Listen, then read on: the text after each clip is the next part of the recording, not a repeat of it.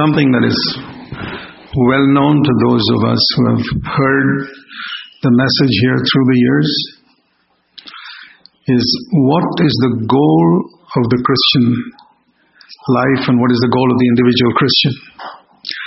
It's very important to know that because there are many people who feel our goal in life is just to bring more people to Christ. Evangelism, evangelism, there are people who feel we must go out everywhere and bring people to Christ, and there's nothing against that. That's taught in the scriptures.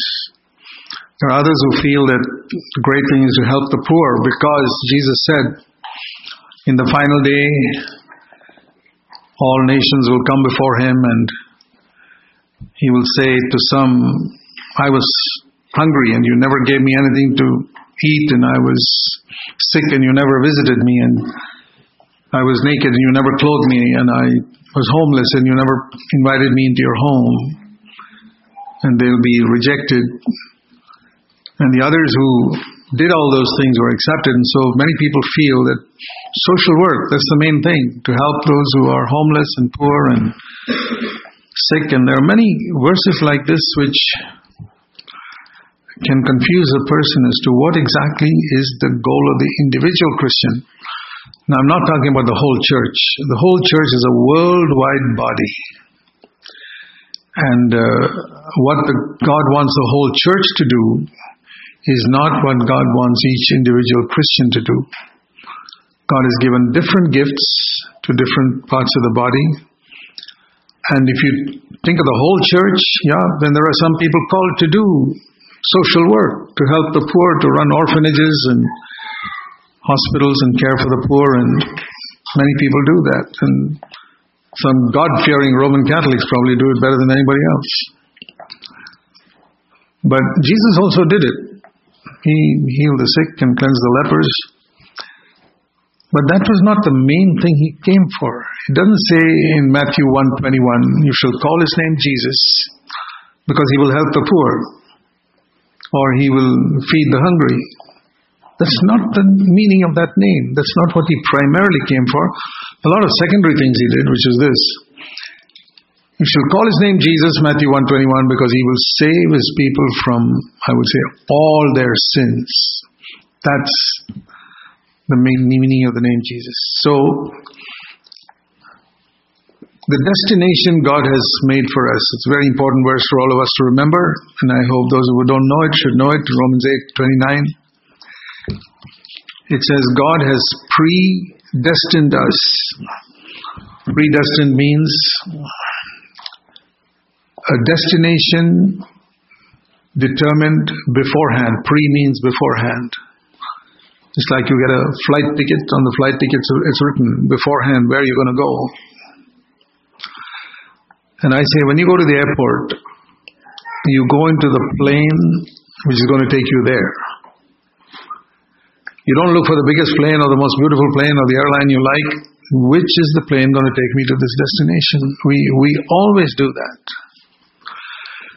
So, if our destination, Romans 8:29, Jesus, uh, He predestined us to be conformed to the image of His Son. Now, when it says in the beginning of the Bible, Genesis 1, God made Adam in His image, does it mean He was like Jesus Christ? Not at all. If He was, He wouldn't have sinned. So I don't understand fully what that means Then he made him in his image. I think it just, my understanding of that verse is he made him with the capacity to receive the life of God. The angels were not made like that. See, like the bulb here has got a capacity to receive electricity and give light. But this table doesn't have that capacity. So we can say Adam was made like that, not light, but the capacity to receive that light and become light, to become like Christ. And the angels were not made like that. They cannot have the life of God in them. But here, when it says God has predestined us to become conformed to the image of His Son, that means this capacity that we have has to fully receive the life of Jesus Christ. So that's a very, very important verse that everything in my life must be determined by Where am I headed? It's just like a journey you take. You know, if you take a journey, long journey from here to some other part of the United States, you will want to get there by the shortest route, and you will not be sidetracked by any diversions on the way. There may be many interesting things on the way, but you say, hey, I've got to get there. Now, if you see clearly my goal in life, God has determined for me before I He saved me, His plan is I have to become totally like Christ. I will evaluate everything in my life by is this going to help me to get to that destination? What about my earthly job? I need to find an earthly job to support myself and my family so that I don't become a beggar, so that I don't become dependent on others. In fact, Paul, as an apostle, was so careful that he himself didn't want to be dependent on others. And that's what we've taught all the elders in our churches. Don't be dependent on people. We don't want anything that will distract us from the goal that we have to become like Christ. Now, if you have other goals, which you say, well, I want that also and this, you'll ultimately find that that other goal takes over. Whether you want to be a great person in the world or a rich person or something else, you have to decide. And very often the test is this we have children. Many of us married, we have children. I want to ask you, what is your ambition for your children? That's a pretty good test of what you value. If your ambition for your children is that they should be very rich or they should be highly educated, number one, and number two, also become Christ like, I don't believe you yourself have seen the goal. What we see as the goal, if we feel that is the main thing God created us for, that's what we long for our children. And all of you parents need to ask yourself, especially those of you who got children that are growing up. What is your goal? I'm not saying that they should not have an education, but is that your primary goal? Because if that is your primary goal, you will raise a Pharisee. I can prophesy that right now. Be careful that you don't raise a Pharisee who's got all the right language, but his goal in life is not to become Christ like, but to become something else in the world. And it's possible that you may lose your child one day to the world and to the devil. It's my duty to warn you.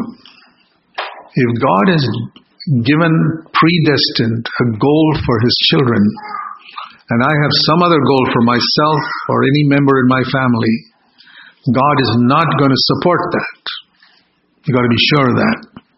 He's going to support me if I'm determined to go to that goal. And I've got to be honest before God. It's not a question of me convincing you or you convincing me. God must see my heart and say, that's the goal, that's the goal I have. It's the only goal I have in my life. And everything is designed for that goal. And God must see that's the only goal I have for my children. Other things must all come subservient to that. So that's a very, very important verse, Romans 8, verse 9, 29. And uh, thereby, Jesus becomes, it says in that verse, the elder brother of many brothers. Another very important verse that we must all know is what is the evidence of being filled with the Holy Spirit? Now, there are many people who have different ideas of what being baptized in the Holy Spirit is. If you go to the brethren, the Plymouth Brethren assemblies, they'll say when you're born again, you're baptized in the Holy Spirit.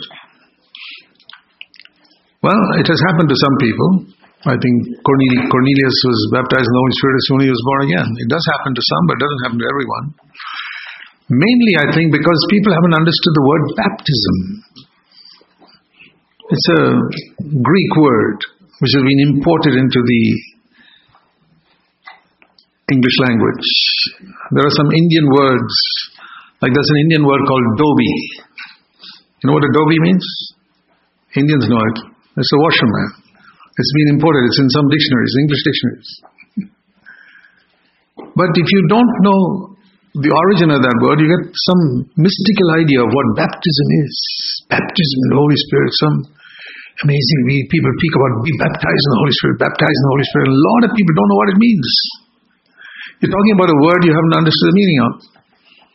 But if you go to the meaning of that word in, in Greek, it means just like, uh, in, immersed. If you put a bucket in a hand in a bucket of water, the Greeks would say, "I oh, baptized my hand in water," and that's what happens in water baptism. You're put into water and you're immersed in water, and baptism is immersion in the Holy Spirit. You stand under a waterfall, you're immersed in the Holy Spirit. In other words, every part of you is drenched. When you're immersed, it's like standing under the shower, and every part of you is drenched. That is a picture of baptism in the Holy Spirit. Every part of you is controlled by the Holy Spirit. And how do we, and we must not go, I want to tell you a simple principle of understanding the scriptures. If you want to understand New Testament doctrine, don't go to the historical sections of scripture to get a doctrine. That means you go to the Acts of the Apostles, you can't get a doctrine from there. It's history. You go to the history of Jesus' life, you can't get a doctrine from there. Because if you do that, I'll tell you what, you become dishonest. And I'll give you a classical example of that. It's important for you to understand that so that you don't get confused by all the teaching that goes on in the world. I was in a group of people uh, some years ago who believed that people should have everything in common. They must not earn their own income. All Christians must have everything in common. And they based it on Acts 2.44. It says they, all those believers had everything, they were together and had everything in common.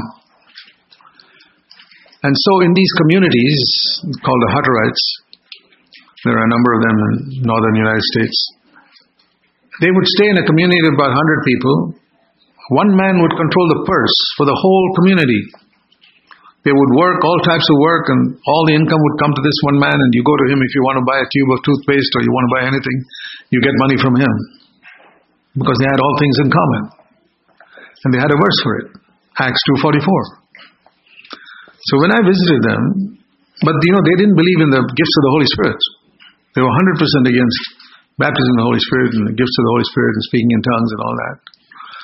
So I had an opportunity to go and share God's word with one group there, and one of those who didn't accept what I taught, one of their leaders, gathered some of their young people once in their living room and asked me a question to sort of humiliate me as a Bible teacher. He said, Brother Zach, why don't you teach Acts 2.44 to all your churches? That everybody has all things in common. Why do you ignore it? We do it. I said, hang on. Before you go to Acts 2.44, why don't you go to Acts 2.4? 4 comes before 44, right? It says in Acts 2.4, they all spoke in tongues. What about that? That was the end of the discussion. There's nothing more they had to say because they were against it.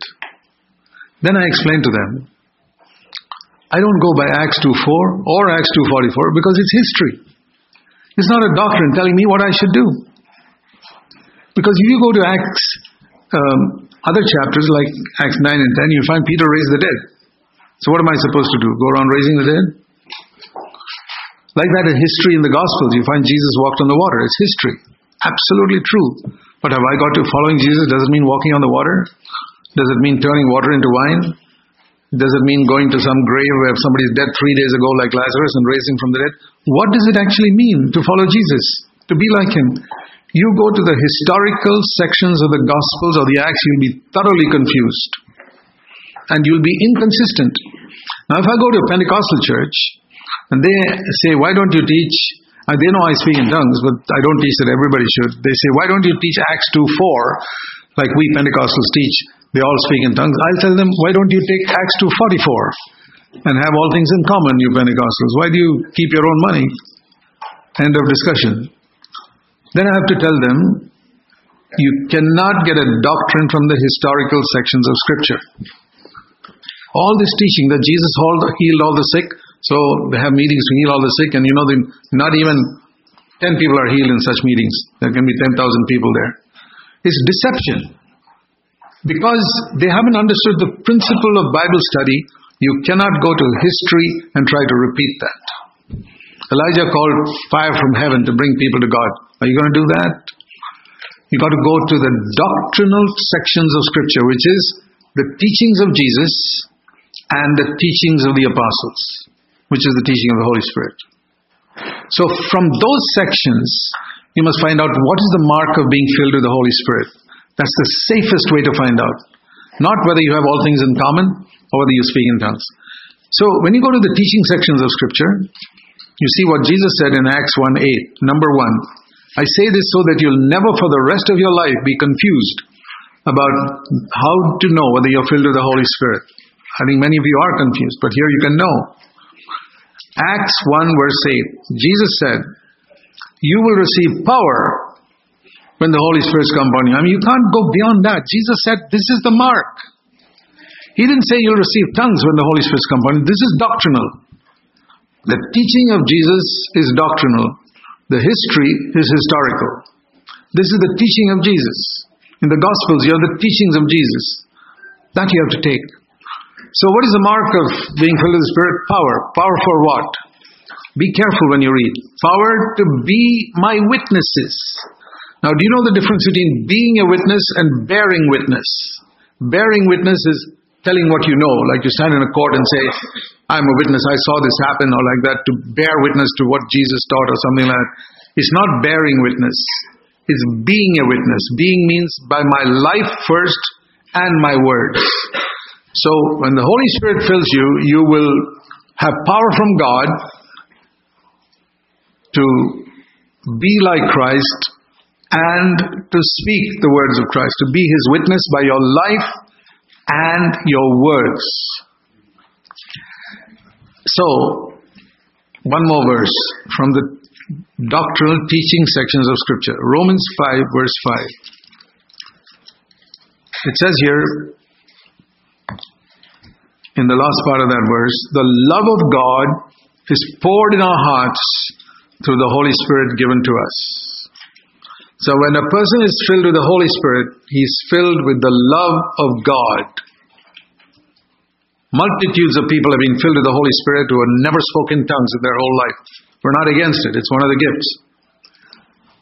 But if a person is really filled with the Holy Spirit, his heart will be filled with love, fervent love for Jesus Christ, and fervent love for other people. If you don't have it, just say to yourself, You're not filled with the Holy Spirit, and ask God to fill you with the Holy Spirit. You cannot produce this. There's a human type of love we can have for one another, which, just like you're studying that book, Congregation, Club, and Church, it will make you into a club. It's a nice club. Everybody loves one another. But this is the love of God poured in our hearts, which is first of all a fervent love for Jesus Christ, and then love for one another. That is the mark of being filled with the Holy Spirit. And when I love God, I may do many things. God gives me gifts, like a bridegroom will give gifts to his bride. He gives me gifts, he gives you gifts. And those gifts are meant to glorify him. So if God gives me a gift of tongues, for example, that is to speak to him. I call it a love language between the bride and the bridegroom. It's not meant for other people to hear. When a bride speaks to a bridegroom, she doesn't want anybody else to hear it. And I don't want anybody else to hear when I speak in tongues. It's between me and my bridegroom. And it is a power to reflect Christ in the same way God may give a person the gift of preaching. It is to glorify Christ. He may give a gift of evangelism, not to just bring people to Christ, but to glorify Christ by bringing that person to Christ and bringing them into the church. Such a person will not seek anything for himself. The tragedy with a lot of evangelism today is you bring a person to Christ, the great evangelist goes and preaches to 10,000 people in some country and says, reports that so many people accepted Christ. In this place, this place, this, I traveled here, here, here, here, so many people accept Christ. And you go and ask that evangelist after 25 years, where are these people? say, I don't know. I told them to go to some church.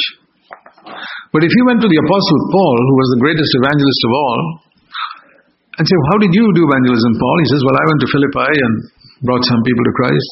Where are they, Paul? Come, I'll show you. He'll take you to the church in Philippi and say, This, this, this, this, this is these are the people I brought to Christ. And he says, I went to Thessalonica and brought people to Christ. You ask Paul, where are they? Come, I'll show you. Take you to Thessalonica and show you the church where these are the people. Now, that is not the way evangelism is done today. It's so different. Many, many things. Or the way the church is built, for example. If you give the Bible to a non Christian who has never seen Christianity anywhere, doesn't know anything about Christian churches or how Christian churches are built, uh, ask him to, he gets converted. Ask him now, don't go to any Christian church. Just read the Bible and tell me from Acts of the Apostles and the Epistles how we should plant churches. That man will come with only one answer. He'll say God has to equip somebody, call somebody to a church planning ministry. He'll go plant churches, he'll appoint elders, and then he'll come back and visit them, and he'll appoint elders, and if there's a problem there, he'll correct them, etc. That's what he says in the Bible. And then who should lead these churches? He'll say, well, you've got to appoint elders. You never get him to teach that a church should have a pastor. Where did all these things come from? I'm just showing you how so much of what we call Christianity has drifted away from the plain teaching of the New Testament and people accept. Now we are thankful that God has given us light on all these things. But I'll tell you a danger that we face as a church. Not only this church, but all CFC churches. About, I don't know the exact time, but about two, three hundred years before Christ, I think somewhere around the time of Malachi, you know, it says in the book of Malachi, the, Jew, the Jews drifted away from God and they were offering blind and lame animals for sacrifice. There was a group of people who were concerned about this, just like some of you were concerned about the, like I was concerned about the drift in Christianity, and they say, hey, we got to bring the people back to the truth of God. There was a group of people about two, three hundred years before Christ who said, We are concerned about the Jews drifting away from God. We must bring them back to the teaching of the scriptures. And you know what their name was? Pharisees. Now, today that's got a bad name. But that's not how they started. They were separatists who separated from others because they wanted to preserve God's standards. But 300 years later, they kept the letter of the law and killed Jesus Christ. You see how a group that started in order to preserve the truth of God killed the Son of God when He came. That is how far a Christian can drift away if he doesn't understand that to be filled with the Holy Spirit is to have the love for God and love for one another. And then the Pharisees kept themselves apart from others saying we are holy, and that's true, they had a lot of things that were very, very correct. And if you want to know how accurate they were, you just got to turn to Matthew chapter 23. In Matthew 23, we read there these amazing words of Jesus in verse 2 and 3. Hmm. the scribes and Pharisees sit in the seat chair of Moses. Everything that they tell you to do, you must do. Hmm. and I've often asked people, do you think Jesus would say, everything the Roman Catholics tell you to do, do? Everything? No. Will he say everything that the Episcopal Church or Anglican Church or CSI Church tell you to do, do? No. Will he say everything that the Methodist Church tells you to do, do? They practice infant baptism, for example. If Jesus says about any group, everything they tell you to do, you can do, it means he is certifying that their doctrine is 100% right. There was another group there called the Sadducees. And he would never say everything that the Sadducees tell you to do, do. Because they didn't believe in the resurrection, they didn't believe in angels. But the Pharisees, when he said that, it proved that Jesus said the doctrine of the Pharisees is 100% right. But don't do like their like they their deeds. Don't follow their actions. Their teaching is correct, but their actions are a bit proud and self-righteous. Now you know we have also come together in a sense like the Pharisees 300 years before Christ because we are concerned that Christendom is drifting away from God and we want to come together to have a pure testimony for Christ. And uh, be very careful with our doctrines, and the Lord can look at our church and say, Everything that they tell you to do, do. But does He have to say, but don't have the attitude that some of them have to other people? Does He have to say that about you or me? Because in one place, it says in Matthew chapter 9,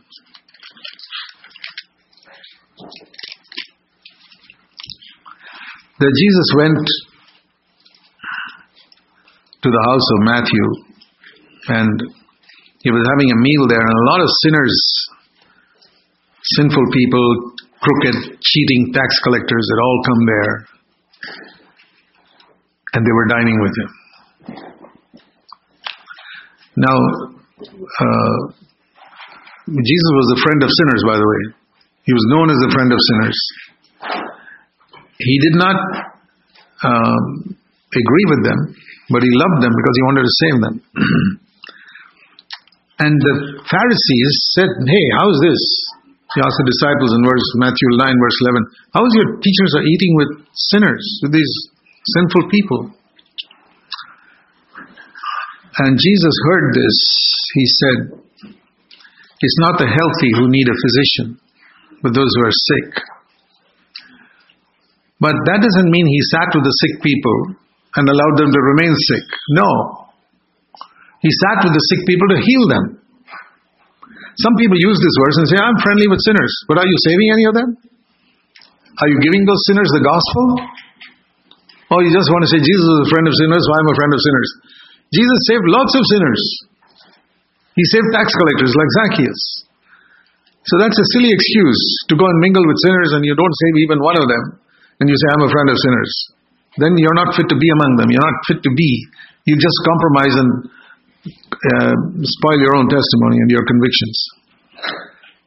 But what did he say when he said those who are sick need a physician? He wasn't saying that the Pharisees are healthy. He was saying, You guys think you're healthy, but they were the sickest of the lot. He said, You think you're healthy, so I won't come to you. Anybody who thinks he's healthy, Jesus doesn't go to him. That's the meaning of that verse. It's not the healthy who need a physician, but those who are sick. And he said that to the Pharisees You guys think you're healthy, and I don't need to come to you. But these other people, they know they're sinners. And then he said to them, the Pharisees, a great word for us to learn as well. Go and learn what this means. I desire compassion and not sacrifice. One of the dangers the Pharisees had was they lacked compassion because they were so righteous. And one of the dangers we can face in pursuing righteousness is to lack compassion. For sinners, I mean, for backsliders and sinners and evil people and compromisers and all that. We don't have to compromise with them. Jesus sat among sinners, there was no sin in him. He went there and he told them the truth. So we should not make our compassion such that we act with a lot of compassion to a lot of people who are backsliders or who don't agree with the truth and leave them in that condition. Then that's not your ministry. You better uh, say that I'm not called to do that. But Jesus could go in the midst and save them. And he said here, I did not come to call the righteous, but sinners to repentance. In another passage, it says, to repentance. So when Jesus sat as a friend of sinners, he called them to repentance. But he had compassion. It's very, very important because, you know, we look around at a lot of Christendom, which is drifting away from God and disobeying God. And it's a delicate balance to stand for the truth without compromise and yet to be loving. It's one of the most difficult balances to find. Loving towards sinners, compromisers, and yet completely uncompromising in the truth. And that's why we got to look at Jesus' example. The only way to become like Christ, if that's our goal, is to ask the Holy Spirit to show us the glory of Jesus more and more and more and more.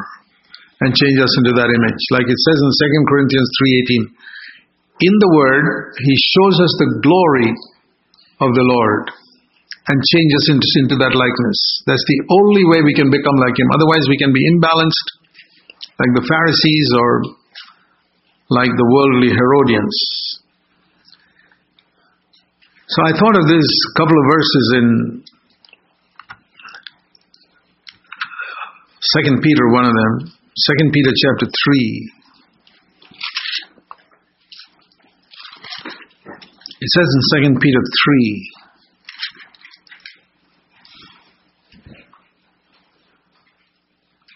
Verse 9. The Lord is not slow about his promise. Some count slowness.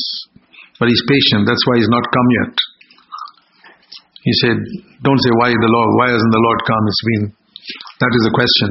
Verse 4, where is the promise of his coming? 2 Peter 3 4, everything is going on as it was from the beginning of creation. But he said there's a reason why the Lord is, hasn't come. Well, the reason is he does not want, verse 9, anybody to perish, but for all to come to repentance. That's Jesus Christ. The Lord Jesus, verse 9 does not want anyone to perish, but everyone to come to repentance. So, what does it mean to become like Jesus Christ? One, one thing is, I will not want anybody to perish. I want everybody to come to repentance. What about that guy who did so much evil to you? Harmed you or hurt your family or your reputation or uh, hurt your children very badly, did some terrible evil to you, that teacher or that boss or someone. Do you want him to come to repentance? Do you want him to perish? You're not like Christ. Jesus didn't want anybody to perish. That's a very revealing test. Because, you know, in this pursuit of righteousness, we can become so zealous for righteousness that we become against the sinner not against the sin, but against the sinner and against the compromiser. And we don't want him to be saved. We don't we want him to perish, especially if he's harmed us in a very bad way. We're quite happy to let him perish. Then I have to say to myself, I'm not like Christ at that point. He doesn't want anybody to perish.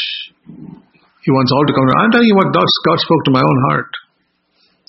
Because I found that tendency in me.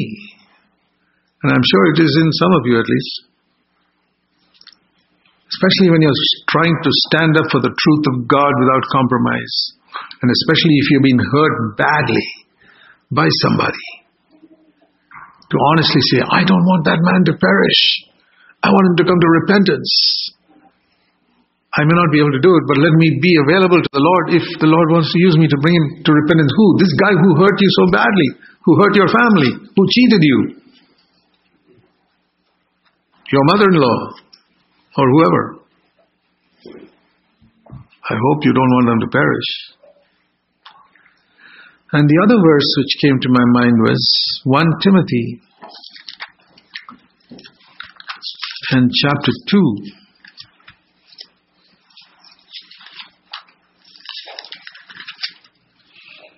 And verse 4 says about God our Savior, verse 3 Again, our Savior is the Lord Jesus Christ, who wants all men to be saved. Wow. That person whom you can't stand the sight of, Jesus wants him to be saved. That compromiser in the other denomination who calls you a heretic, Jesus wants him to be saved. Think of it. He thinks you CFC people are all heretics, but Jesus wants them to be saved. Your unconverted parents or relatives who despise you, Jesus wants them to be saved. That's God's nature. And not only saved, He wants them to come to the knowledge of the truth that you have understood. What is the truth? You shall know the truth, and the truth shall set you free from sin. He wants them not only to be saved, but to be brought to the truth from I'll tell you, these are some of the most, for myself, these are some of the most challenging verses you can, I can think of. To find the balance between grace and truth. To stand for truth and to be full of grace. Now turn to John chapter 1 and verse 14, where it says, The glory of God was seen in Jesus Christ, full of grace and truth. John chapter 1 and verse 14.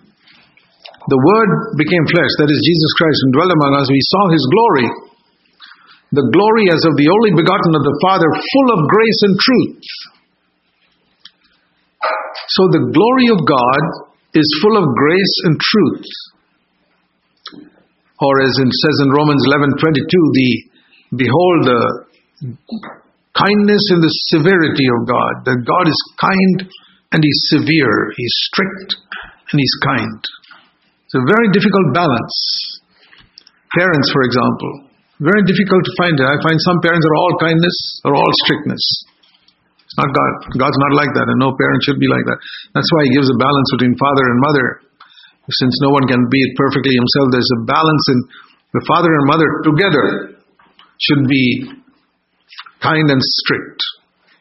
That's a good set of parents. Whoever is strict, whoever is kind, but there must be that balance. Because God is like that.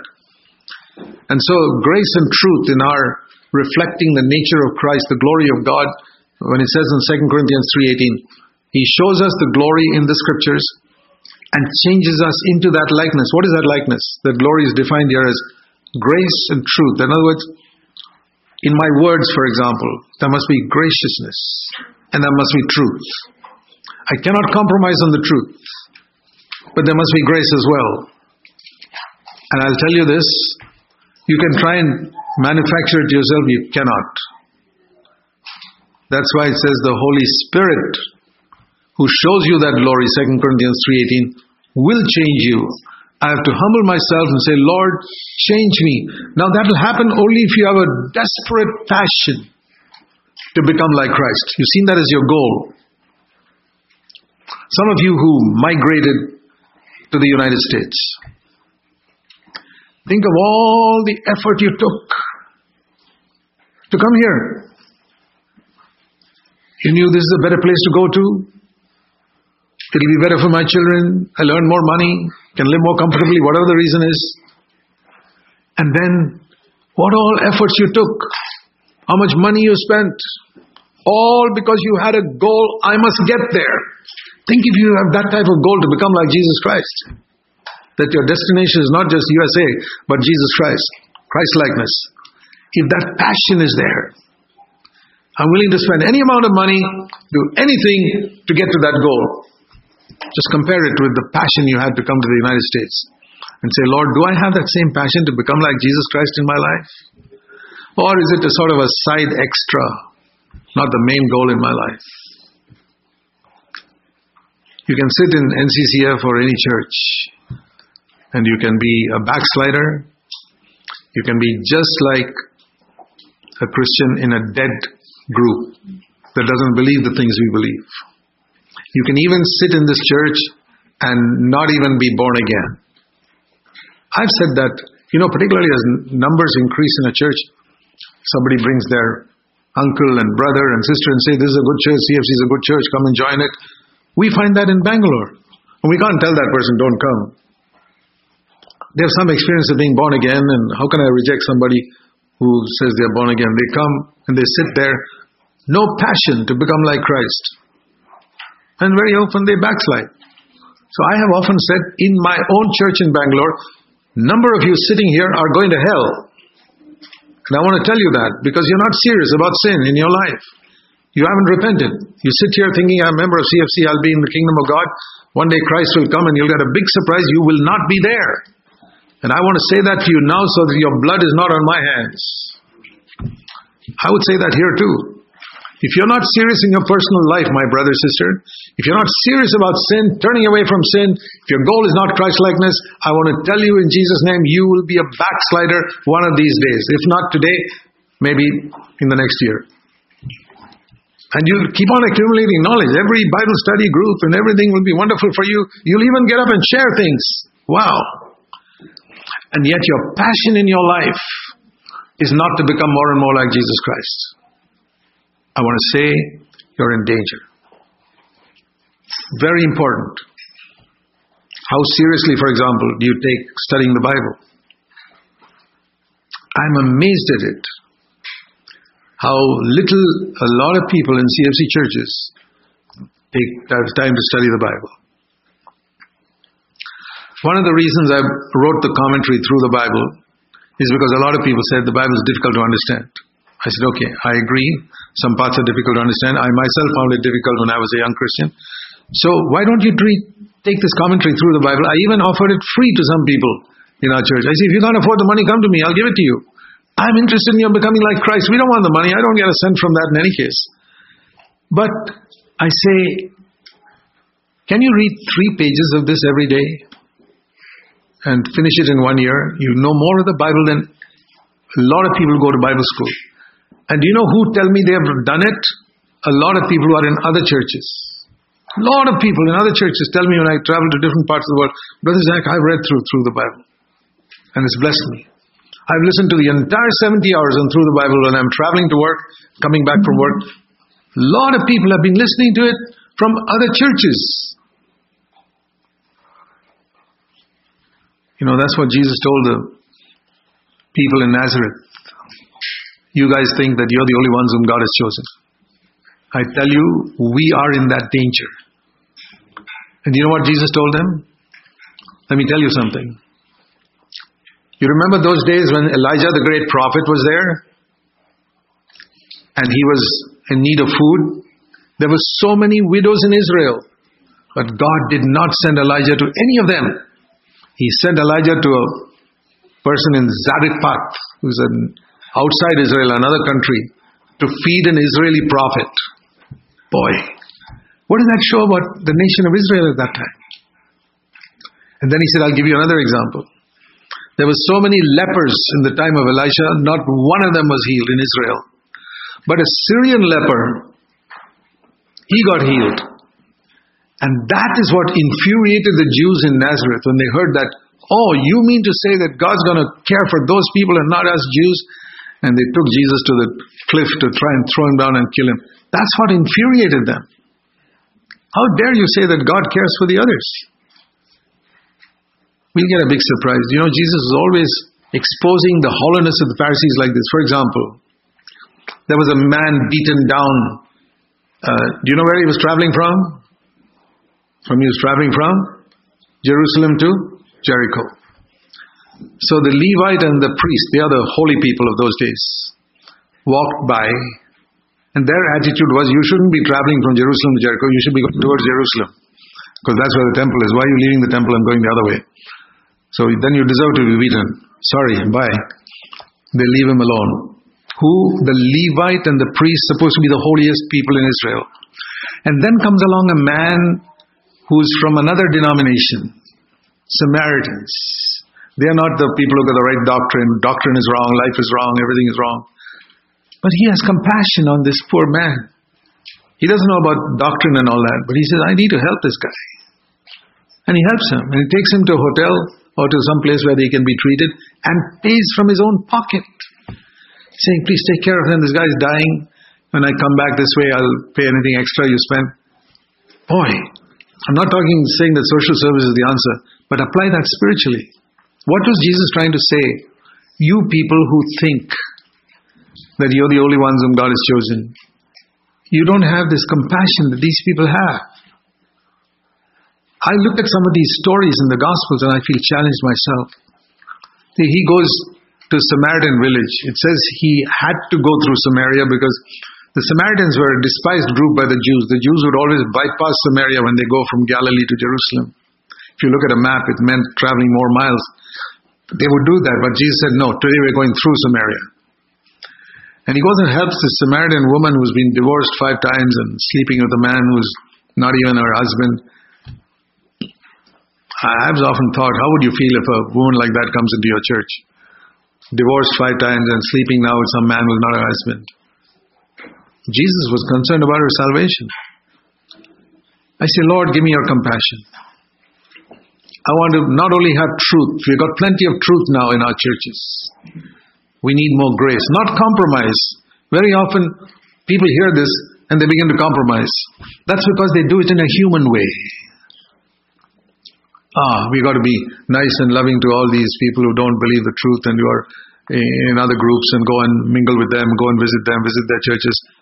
That is the human way of doing it, and you'll become a bigger backslider than everything. Jesus didn't go and sit with the Pharisees, but he was compassionate towards them. And I think of particularly one area of forgiveness. Turn with me to Matthew chapter 18.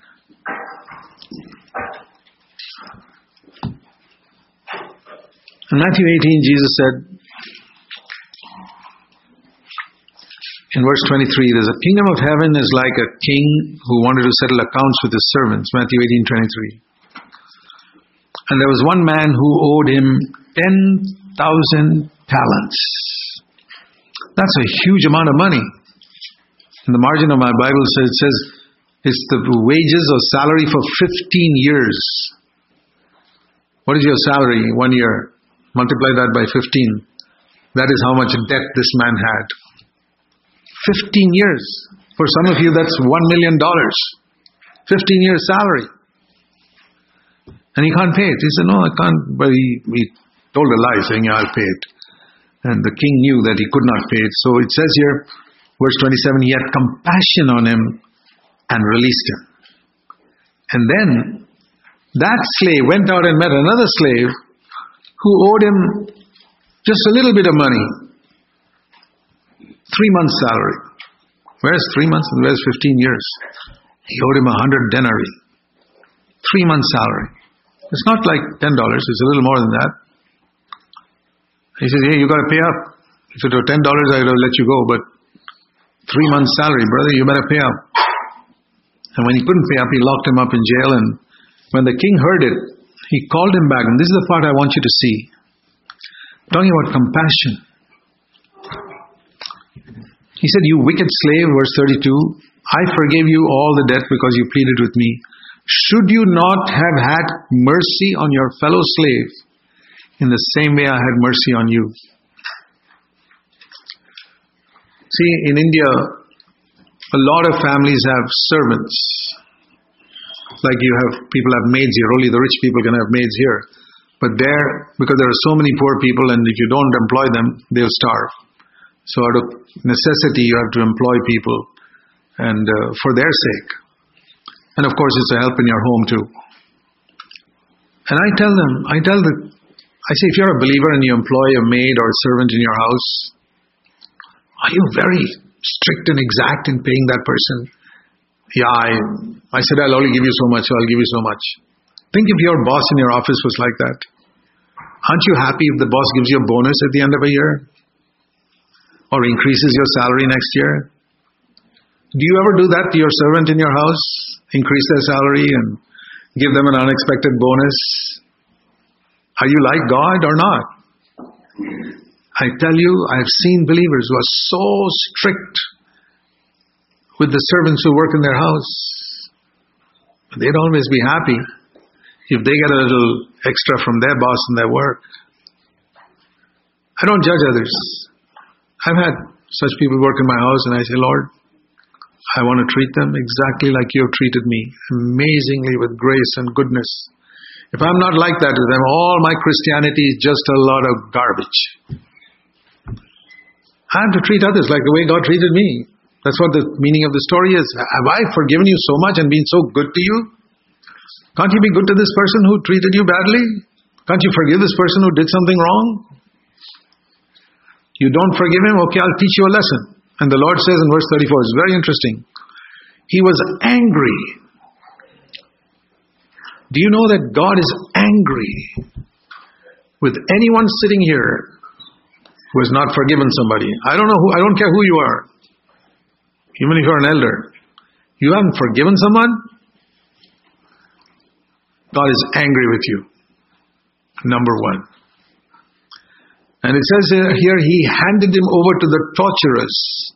Not just put him in prison, which would have been bad enough, but put him in that torture cell where he has to be tortured every day until he paid back everything.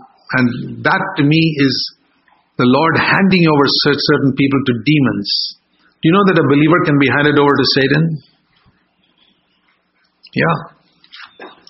You read that in 1 Corinthians chapter 5 if you never haven't read it. In 1 Corinthians chapter 5, there was a man in that church. Their doctrine was all right. This guy's doctrine was perfect. But he was living in sexual sin with his stepmother. And the church didn't do anything about it. And Paul said, as an apostle, as an apostle who planted that church, he had the authority there. He said, I've decided, verse 5, to deliver such a one to Satan for the destruction of his flesh. A believer. So that in the day the Lord comes, his spirit will be saved. So he's a believer. But right now, he's going to be handed over to Satan to be tortured so that he repents and gets saved when the Lord comes. We need to ask ourselves sometimes Lord, are you treating me now the way I treated some people in the past? Is that why I'm having all these problems? Let me show you a verse in Psalm 18. Psalm 18, verse 25.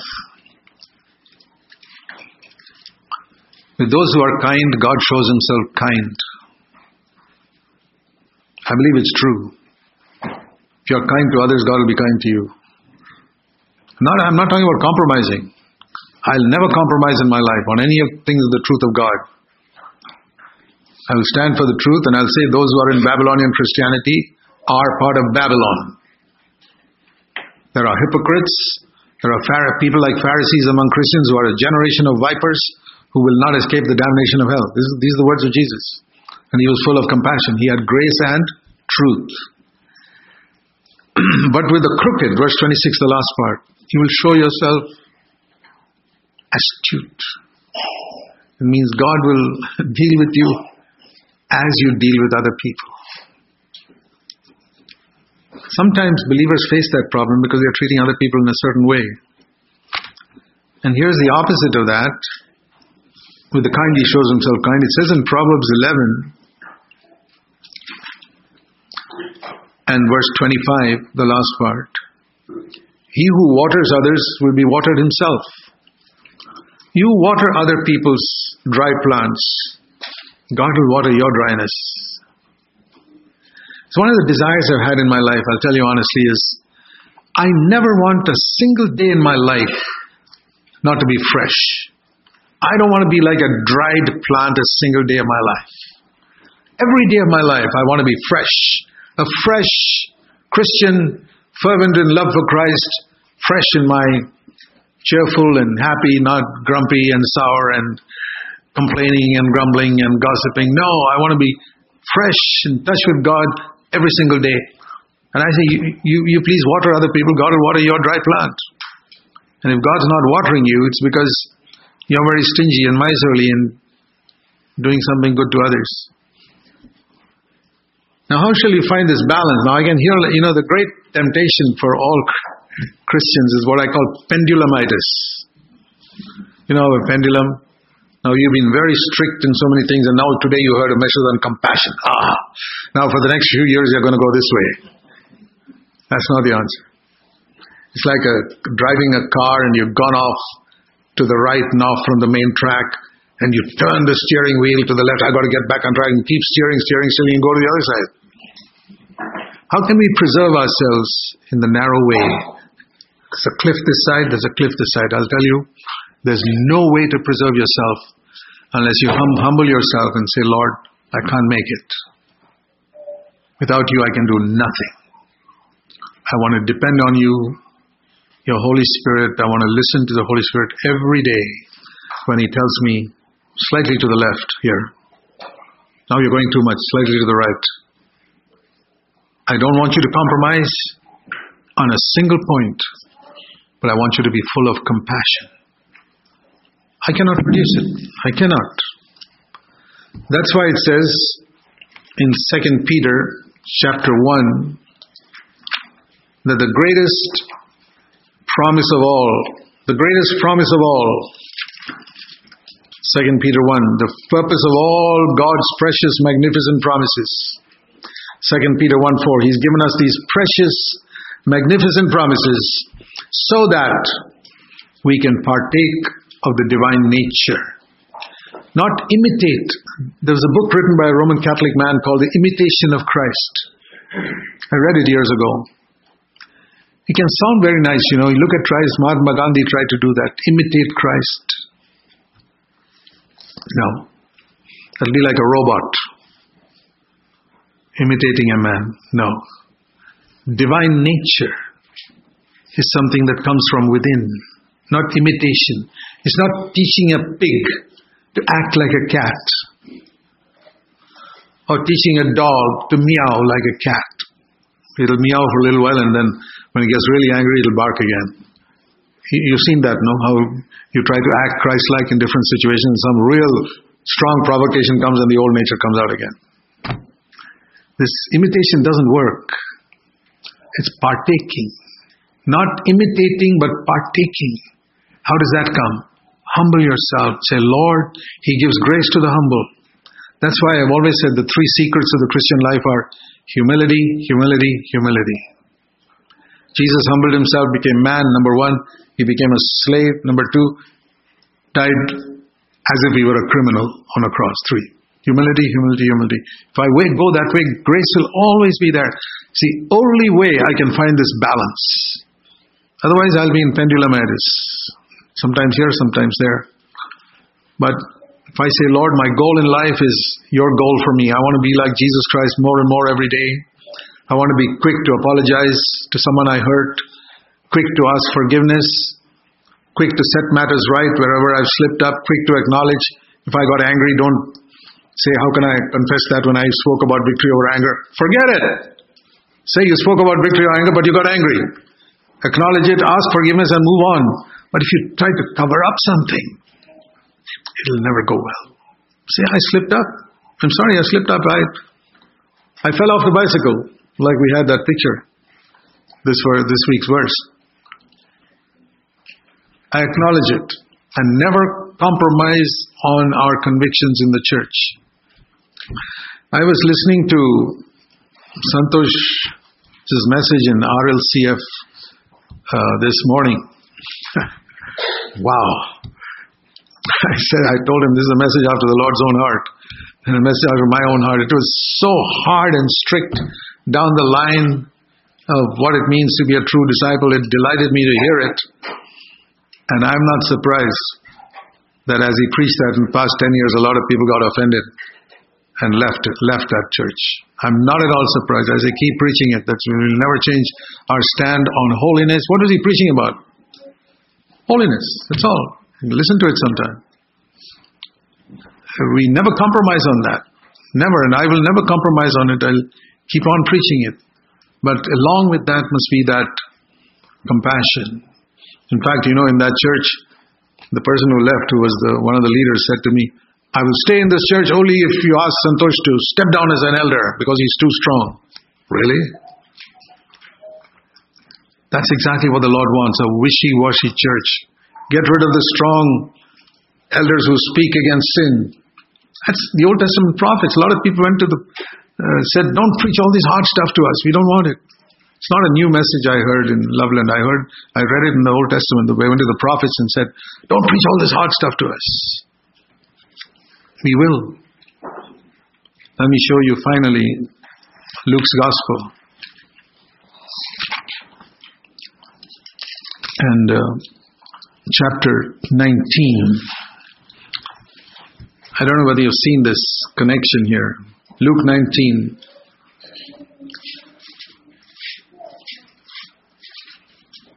Verse 41. When Jesus approached Jerusalem, he wept over it. He didn't only weep at the grave of Lazarus, he wept over Jerusalem, over the city. That city that was going to kill him in a few days. The leaders, the people. Oh, you people. If you had known the things that make for your peace, how often I wanted to gather you like a hen gathers its chicken under its wings. He wept over it. That's compassion. Grace. Okay, go four verses down. He went into the same city, and now it was the whip. And he drove out all those who were selling. Do you see grace and truth? He whipped, he wept, and he whipped. That's the balance we need, and we cannot produce it. But if you submit yourself to the Holy Spirit little by little, as He gives you those little course corrections, just like you follow the GPS exactly, there's a fork in the road there, take the left one, another fork, take the right one. How exactly we follow it, and we get to our destination. That GPS is a perfect example to me of the Holy Spirit. And when you disobey the GPS and turn left, what does it say? It doesn't say, Why in the world did you turn? No. Course correction. Okay? Let me correct your course. That's how the Holy Spirit speaks. I love that. When I disobey Him, so, okay, I'll bring you back on track because you have set your goal. I want to take you there. Dear brothers and sisters, set the goal in your life. Lord, I want to be Christ like. I cannot be. I want my children to be Christ like. I cannot make them, but I'm determined. I want this in my life. Do what you like with me. I'm going to listen to you every day. Man does not live by bread alone, but by every word that proceeds from the mouth of God, correcting us all the time. God bless you all.